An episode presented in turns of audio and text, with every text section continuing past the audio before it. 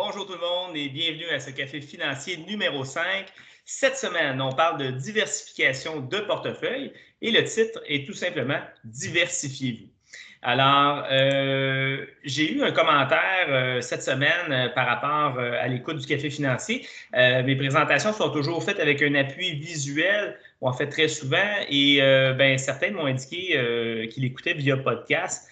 Donc, à ce moment-là, je vais tenter d'être un peu plus clair dans mes explications. pour permettre à ceux qui sont là via podcast de ne pas avoir cet enjeu-là, de, devoir se référer à l'appui visuel. Ceci étant dit, si vous voulez vous rendre euh, sur la chaîne YouTube euh, de GCREB, bien, bien sûr, vous aurez accès à l'appui visuel. Alors, je vous invite à le faire euh, pour une meilleure optimisation de l'écoute du café financier. Alors, on y va, on partage la présentation, car effectivement, cette semaine, je vous ai préparé un petit PowerPoint pour agrémenter le tout. Ce ne sera pas bien long, un petit ajustement juste ici. Alors, on y va. Donc, la diversification de portefeuille. Alors, euh, bien sûr, quand on parle de diversification, euh, ça peut être à plusieurs niveaux. On peut parler de diversification au niveau de l'alimentation, diversification au niveau des sports qu'on pratique, diversification au niveau de la lecture. Euh, mais bien sûr, aujourd'hui, on va parler davantage de la diversification de portefeuille au niveau des investissements. Alors l'investissement, évidemment, on pourrait dire, ben, euh, il y a des mobiliers, il y a des placements. Donc, euh, euh, sachez que, évidemment, je suis tout à fait pour la diversification de portefeuille à l'intérieur d'un patrimoine personnel qui peut inclure effectivement des immeubles pour ceux qui ont, ce genre d'investissement-là comme prédilection. C'est un excellent moyen d'accroître de la valeur et je suis tout à fait pour l'idée euh, d'avoir un patrimoine dans lequel on a des investissements et on a aussi euh, de l'immobilier. Euh, même ce que je pense, c'est que c'est mieux d'avoir les deux que de n'avoir qu'un seul, puisque les actifs immobiliers ne varient pas nécessairement dans le même sens que les actifs du marché financier, ne sont pas corrélés tout à fait les uns avec les autres. Donc, on peut avoir un portefeuille dans l'immobilier qui va croître alors que le marché financier va euh, comment dire, va plafonner. Euh, et l'inverse peut être vrai aussi. Donc, d'avoir une combinaison des deux peut être tout simplement un atout d'un point de vue financier, mais aussi d'un point de vue fiscal. Ceci étant dit, je ne veux pas m'éloigner trop du sujet, mais aujourd'hui, on va parler juste de comment optimiser un portefeuille de placement d'investissement sur les marchés financiers. Alors, par où on commence? Euh, évidemment, quand on commence à investir euh, sur les euh, marchés financiers, on doit se poser plusieurs questions. La première, c'est c'est quoi mon objectif? Qu'est-ce que je veux faire? Et là, je prends un temps d'arrêt euh, par exprès parce que souvent, c'est comme ça que je pose la question à mes clients. C'est quoi la raison pour laquelle vous investissez? Des fois, les gens me disent, je ne sais pas, je veux juste faire placer pour placer. Bien, il faut comprendre, il faut concrétiser cet investissement-là et le rendre tangible. L'investissement, c'est bien souvent intangible. On voit la valeur du portefeuille, mais on ne sait pas exactement euh, ce qu'on a exactement. Alors, ce qui est prioritaire, c'est de savoir ben, pourquoi on place. Alors, euh, dans des cas, ben, par exemple, ça peut être pour l'achat d'un véhicule, l'achat d'un immeuble, une résidence personnelle, un chalet, la retraite. Évidemment, c'est toutes des choses un petit peu plus claires. Mais il, arrive des fois où ce que je rencontre des gens qui sont déjà retraités ou pré-retraités, euh, ils me disent ben écoute, euh, je vais avoir suffisamment de revenus des rentes de mon employeur puis des gouvernements pour arriver. Donc, moi, je veux placer pour placer. Mais dans les faits, ce qu'ils veulent faire, c'est créer de la valeur pour leur famille, enrichir leur patrimoine. C'est ça l'objectif. Alors, il faut toujours garder ça en tête parce que si on n'a pas cet objectif-là, ben, ça fait peu de sens de dire je vais placer de l'argent parce que je veux placer de l'argent. Alors, il y a toujours un objectif au bout de la ligne. Il faut juste et réfléchir comme il faut avant de commencer. Ensuite, bien évidemment, il y a la tolérance au risque. Alors, jusqu'à quel point on est en mesure de tolérer des fluctuations dans un portefeuille? Est-ce que dès qu'il y a une fluctuation, on se met à faire de l'anxiété, être inquiet, euh, ne pas dormir la nuit? Euh, ou bien au contraire, on est tout à fait à l'aise avec les fluctuations et on sait qu'à long terme, les placements vont prendre de la valeur. Donc, il faut décortiquer euh, nos émotions. J'en ai parlé dans le podcast précédent. Par rapport à l'investissement et tenter de comprendre, nous, humainement, comment on est fait au niveau de notre tolérance au risque, à quel point on peut étirer l'élastique de notre tolérance. Pardon. Ensuite, ben, il y a l'horizon. Alors, évidemment, en fonction de l'objectif choisi, on va déterminer un horizon de placement. Un horizon court va être en bas de 5 ans, un horizon moyen entre 5 à 10 ans et un horizon, un horizon long terme, 10 ans et plus. On peut jouer un peu avec ça. Euh, certains diront euh, du court terme, c'est 2 ans et moins. D'autres diront du moyen terme, c'est 5 ans. Et du long terme, c'est 5 ans et plus. Bref, euh, sachez que l'important, c'est de savoir quel horizon on a devant nous. Et plus l'horizon sera long, plus on aura de latitude euh, pour investir dans un portefeuille avec la croissance. Donc, la croissance, ça veut dire qu'il va y avoir des fluctuations parce qu'on peut récupérer de ces fluctuations-là parce qu'on a beaucoup d'années devant nous. Inversement, par exemple, quelqu'un qui euh, aurait un achat à très court terme dans un an, euh, ben on, on, le ramènerait plus vers des placements sécuritaires, puisqu'il y a très peu de temps pour récupérer si jamais il survenait euh, un fléchissement des marchés. Alors, euh, l'horizon de placement a un impact très important euh, dans notre stratégie. Et ensuite, on a la situation financière. Alors, bien sûr, quelqu'un qui a une situation financière bien nantie, quelqu'un qui a un fonds de pension, qui arrive à la retraite, qui est déjà bien épaulé au niveau son régime de retraite, des pensions gouvernementales, peut se permettre de dire ben, je vais prendre un petit peu plus de croissance dans mon portefeuille parce que j'ai déjà une base très sécuritaire, j'ai déjà des revenus garantis pour la retraite. Il faut garder ça en tête euh, que lorsqu'on fait des investissements, on doit tenir compte aussi de l'ensemble du patrimoine. Autre exemple, par exemple, un entrepreneur euh, qui a tout misé sur son entreprise, euh, puis qui a très peu d'actifs de côté, devrait peut-être envisager euh, de placer un petit peu plus sécuritairement pour essayer d'aller chercher un équilibre dans tout son patrimoine.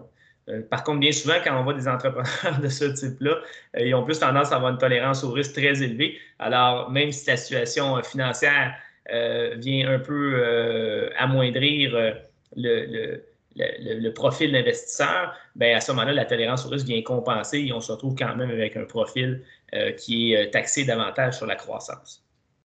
Alors, euh, évidemment, je vais peut-être juste préciser, euh, situation financière, euh, quand je parlais d'un entrepreneur, c'est que on peut avoir des entrepreneurs qui souhaitent, qui, sont très nantis là, et qui, ont fait leur, comment dire, qui ont, qui ont, réalisé leur défi de créer une entreprise puis qui sont extrêmement nantis. Et eux, à ce moment-là, ben, on va considérer qu'ils ont une partie très stable euh, dans leur patrimoine, puis on va pouvoir permettre euh, de la croissance dans son portefeuille d'investissement. Euh, c'est juste qu'il y a différents niveaux, différents, différentes phases de la vie d'un entrepreneur. Et des fois, quand on a un entrepreneur qui est plus en, démarrage, qui n'a pas concrétisé son rêve d'installer son entreprise dans le créneau qu'il voulait, puis de la rendre rentable comme il voulait, bien, dans des, phases de démarrage d'entreprise, on peut se permettre peut-être d'être un petit peu plus prudent. Euh, et éventuellement, ben, plus la situation financière s'améliore, ben, à ce moment-là, on peut augmenter la croissance. Alors évidemment, tout ça, c'est un. Euh, chaque partie des éléments euh, vus au tableau vont venir donner un alignement par rapport au profil d'investisseur. Et je vous l'ai dit depuis quelques instants, ben, c'est à partir de ce document-là qui fait office euh, si on peut dire, de, plan, euh, de plan de match pour le portefeuille d'investissement qu'on va passer de la théorie à la pratique. Alors, est-ce que dans la pratique, on va se retrouver avec un portefeuille qui correspond bien à ce qu'on a indiqué dans le profil d'investisseur? Eh bien, ça, euh, on va le voir seulement une fois qu'on va être dans le marché. on va voir comment les gens réagissent, quelle est la performance du portefeuille. Et à, partir de là, lorsque la réalité se met en marche, c'est là qu'on voit euh, si le travail a été bien fait et si on est à la bonne place dans le bon profil d'investisseur selon les paramètres qui ont été établis. Donc, à partir du moment où on a obtenu notre profil d'investisseur, ce que notre profil va nous donner, c'est qu'on va euh, obtenir une pondération entre les deux grandes classes d'actifs. Donc, les deux grandes classes d'actifs en investissement, c'est les revenus fixes et la croissance. Donc, les revenus fixes, on les voit ici à l'écran. La croissance, on dit souvent aussi que c'est la portion action du portefeuille. Donc, ces deux grandes classes d'actifs-là vont déterminer quel pourcentage on met dans la partie sécuritaire, soit les revenus fixes, et quel pourcentage on met dans la portion croissance, celle des actions? Plus on aura une capacité à tolérer les fluctuations, plus on sera nanti, plus on aura un horizon long, plus on va se diriger avec une portion importante dans la portion croissance. Mais qu'est-ce que c'est chacune de ces deux classes d'actifs-là? En quoi ça consiste? C'est ce qu'on va regarder ensemble. Donc, dans le revenu fixe, on a plusieurs types de revenus fixes. On peut parler des certificats de placement garantis. De nos jours, les certificats de placement garantis rapportent très peu. Pourquoi? Parce que les taux d'intérêt n'ont jamais été aussi bas. Vous aurez entendu sûrement des parents, des grands-parents dire ben, dans les années 70-80, dans mon temps, on avait des taux d'intérêt très élevés. C'est vrai. L'inflation est extrêmement haute. Ça coûtait très cher à emprunter, mais on avait des excellents taux de rendement sur nos portefeuilles. Et c'était garanti. Donc, on n'avait pas trop de. pas trop à se casser la tête. On plaçait puis on savait que notre portefeuille allait prendre de la valeur. Aujourd'hui, on a une inflation beaucoup plus contrôlée, autour de 2% et on a des titres à revenu fixe qui rapportent moins de 2% qui rapportent dans des comptes, on voit des comptes dans certaines banques à 0,05 aussi, aussi bien dire qu'on fait du surplace. Et si on va vers des CPG, des certificats de placement garantis, sur 5 ans, on peut tendre vers des, des, des taux à 1,5, 1,8% peut-être. Alors, on voit que si on place notre argent tout en portefeuille garanti, dans des certificats de placement garantis, eh bien, ben, on ne battra même pas l'inflation. Donc, ça veut dire que notre, la peine de lait augmente à 2% à chaque année. Et même, il y a certains biens qui augmentent plus vite que 2% Et nous, pendant ce temps-là, ben, notre portefeuille augmente de 1,5% peut-être. Alors, on s'appauvrit d'année en année parce qu'on n'est pas capable de battre l'inflation. Donc, c'est pour ça qu'aujourd'hui, on doit avoir des portefeuilles beaucoup plus complexes, beaucoup plus diversifiés. Et euh, à ce moment-là, ben, si vous voyez à l'écran, on voit le revenu fixe canadien. Alors, dans le revenu fixe, on va parler surtout euh, de portefeuilles obligataires. Alors, des obligations, ce sont des titres de dette émis par des gouvernements ou des entreprises. Et euh, ces titres-là sont plutôt sécuritaires, vont amener un rendement stable, modéré, minime quand même, euh, un peu mieux euh, que ce qu'on va avoir au niveau des certificats de placement garantis. Euh, mais quand même, ces obligations-là vont comporter une certaine fluctuation en cours de route. Et cette fluctuation-là va dépendre des taux d'intérêt. Si les taux d'intérêt augmentent, les portefeuilles d'obligations vont perdre la valeur. Alors pourquoi? C'est très simple. je suis détenteur d'une obligation 10 ans à 2% Sur le marché, une institution financière qui émet une nouvelle obligation et les taux d'intérêt ont augmenté dans le marché. Donc, les, institutions financières vont émettre une obligation au taux de 3% pour 10 ans. Alors, vous, vous avez le choix entre acheter l'obligation à 3% ou acheter l'obligation à 2% Laquelle vous allez choisir? Évidemment, vous allez choisir celle à 3% Alors, qu'est-ce qui va arriver? C'est que si moi, je veux vous vendre mon obligation à 2% je vais être obligé de la vendre à rabais. Alors, au lieu de la vendre à plein prix, je vais la vendre à rabais. Alors, dans les portefeuilles d'obligations, c'est ce qui explique euh, qu'on peut avoir des variations momentanées à la baisse dans un portefeuille d'obligations. J'ai fait un petit lapsus, soit dit en passant, je vous ai dit euh, une institution financière qui émet une obligation, c'est vrai que ça peut être le cas, mais l'exemple que je voulais vous donner, c'était plus par rapport au titre obligataire gouvernemental, euh, dont euh, le gouvernement du Canada ou les, provinces peuvent émettre. Alors, euh, c'est actuellement, parce qu'on est dans un contexte d'augmentation des taux progressifs, ces titres-là sont sous pression et peuvent amener des, des, fluctuations à la baisse présentement. D'ailleurs, c'est ce qu'on voit depuis le début de l'année 2021. Alors, qu'est-ce qu'on fait? Alors, on peut, à ce moment-là, se diriger vers du revenu fixe mondial parce que ce n'est pas tous les pays qui ont la même politique monétaire. Donc, on peut aller diversifier notre portefeuille d'obligations au lieu d'avoir juste du Canada. On va chercher des États-Unis, mais on va chercher aussi beaucoup d'autres pays étrangers dans lesquels le contexte des taux d'intérêt est bien différent. Ensuite, qu'est-ce qu'on peut faire d'autre? On peut aller dans des revenus fixes à rendement élevé, comme des obligations corporatives. Alors là, des compagnies vont émettre des obligations, mais parce que c'est une compagnie, le niveau de risque est plus élevé. Qu'est-ce qui est plus sécuritaire entre une compagnie qui garantit un titre de dette ou le gouvernement? Bien sûr, c'est le gouvernement. Alors, si vous voulez acheter une obligation corporative d'une entreprise, vous allez dire, c'est beau, je suis prêt à prendre le risque, mais donne-moi un rendement plus élevé. Dans un contexte de hausse de taux, les obligations corporatives vont être plus intéressantes. On a également euh, des prêts à taux variables, donc euh, qui sont une forme euh, d'investissement. Donc, on va trouver des portefeuilles où les fonds d'investissement vont regrouper ensemble toutes sortes de prêts hypothécaires, des prêts à taux variables comme des prêts commerciaux.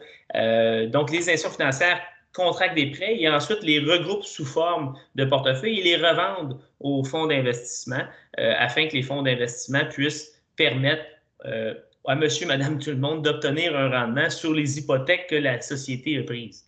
C'est vite expliqué, mais c'est à peu près ça qui se passe. Donc, euh, on voit en jaune ici, c'est des euh, revenus fixes plus spécialisés. Donc, on a aussi de la dette privée ou des prêts hypothécaires, comme je viens de vous dire. Euh, donc, ce genre de titres-là sont difficilement accessibles pour le commun des mortels. Alors, c'est plus via des fonds d'investissement qui ont la capacité d'acheter des portefeuilles de prêts hypothécaires auprès des institutions financières que vous allez pouvoir investir dans ce genre de titres-là. Donc, ce qu'on veut, c'est investir dans les revenus fixes, mais bien sûr de diversifier, surtout dans un contexte de hausse de taux comme celui qu'on vit présentement. Ensuite, on a la croissance, les actions. Alors, évidemment, on a les actions canadiennes, mais le marché canadien ne représente que 5% de l'échiquier mondial.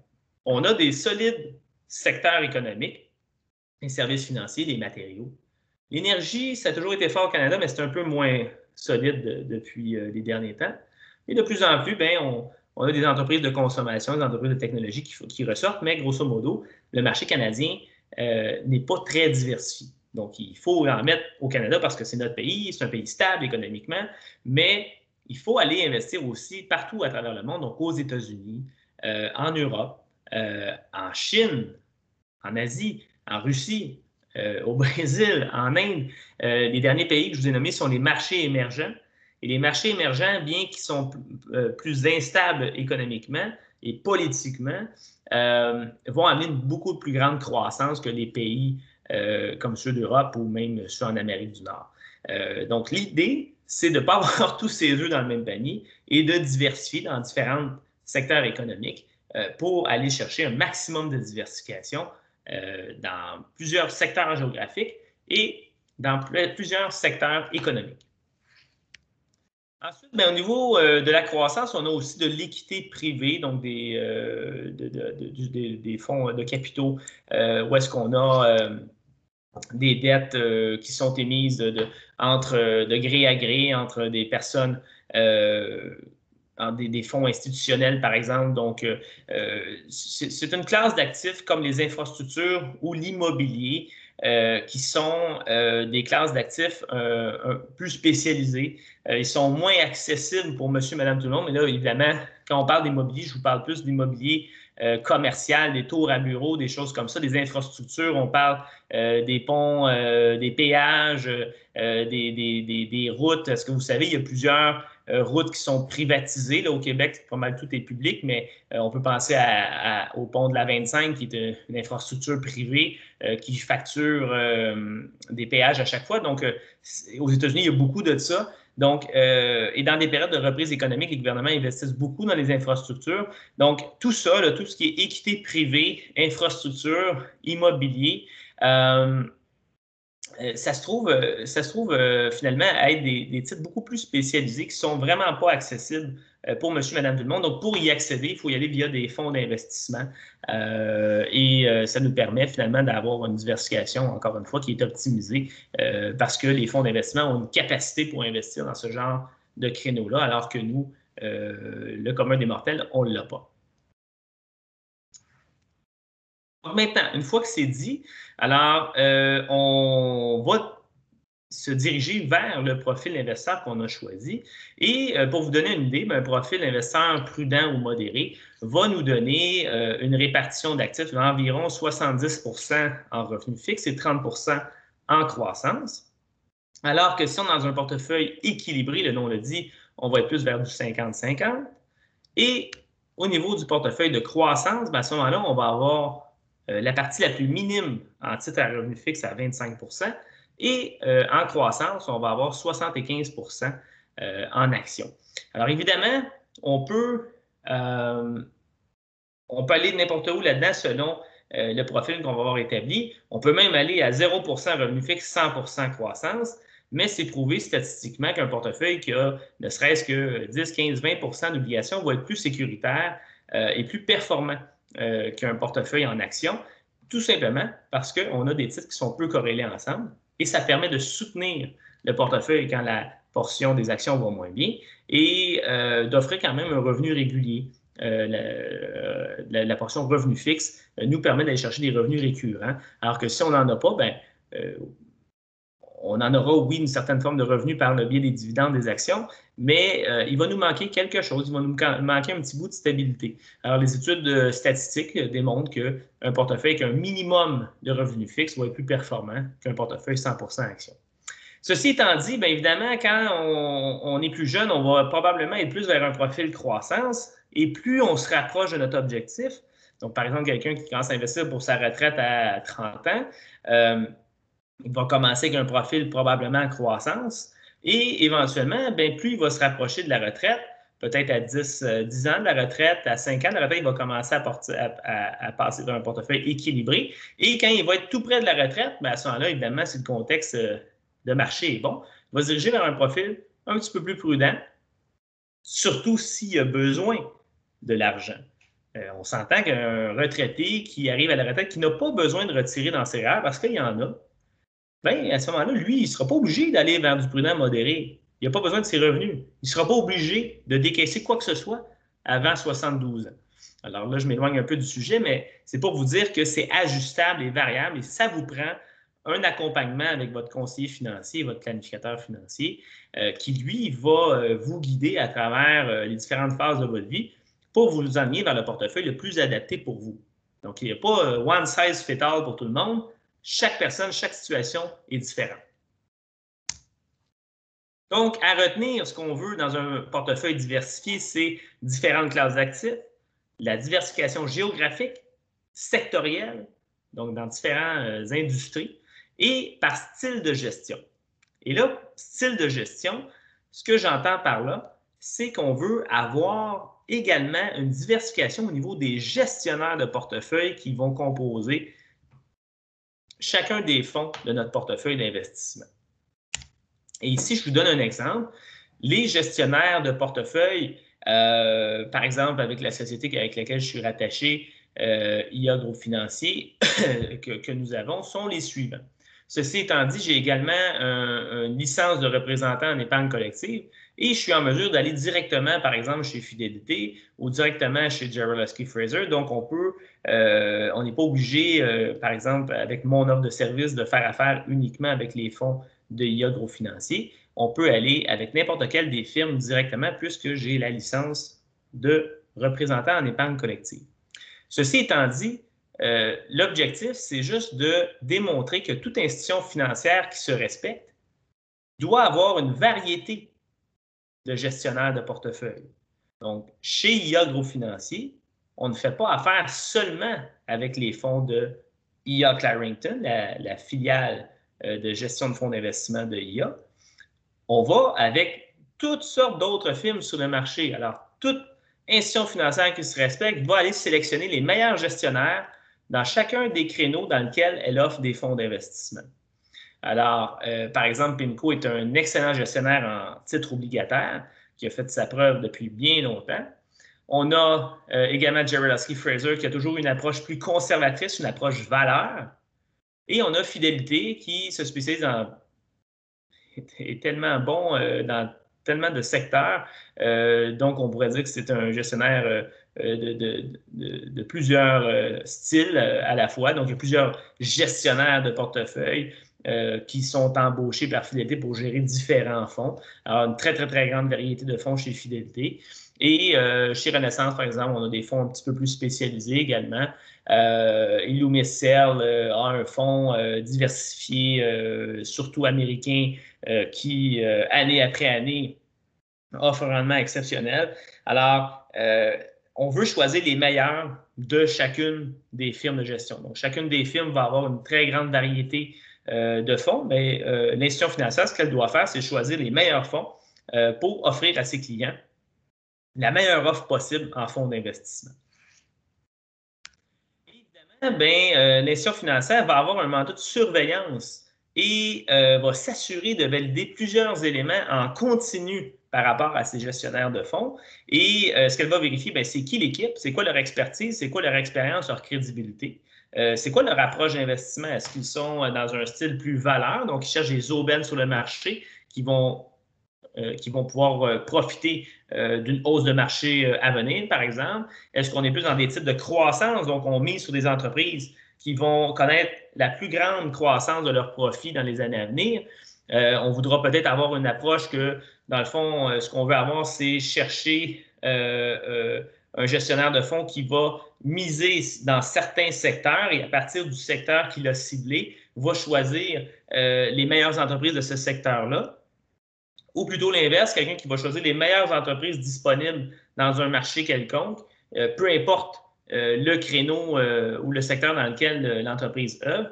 Ces différentes approches, et ce qu'on veut, ben, c'est avoir une variété dans notre portefeuille pour toujours améliorer notre diversification. Et pourquoi? Ben, qui dit diversification dit plus grande stabilité et meilleur rendement.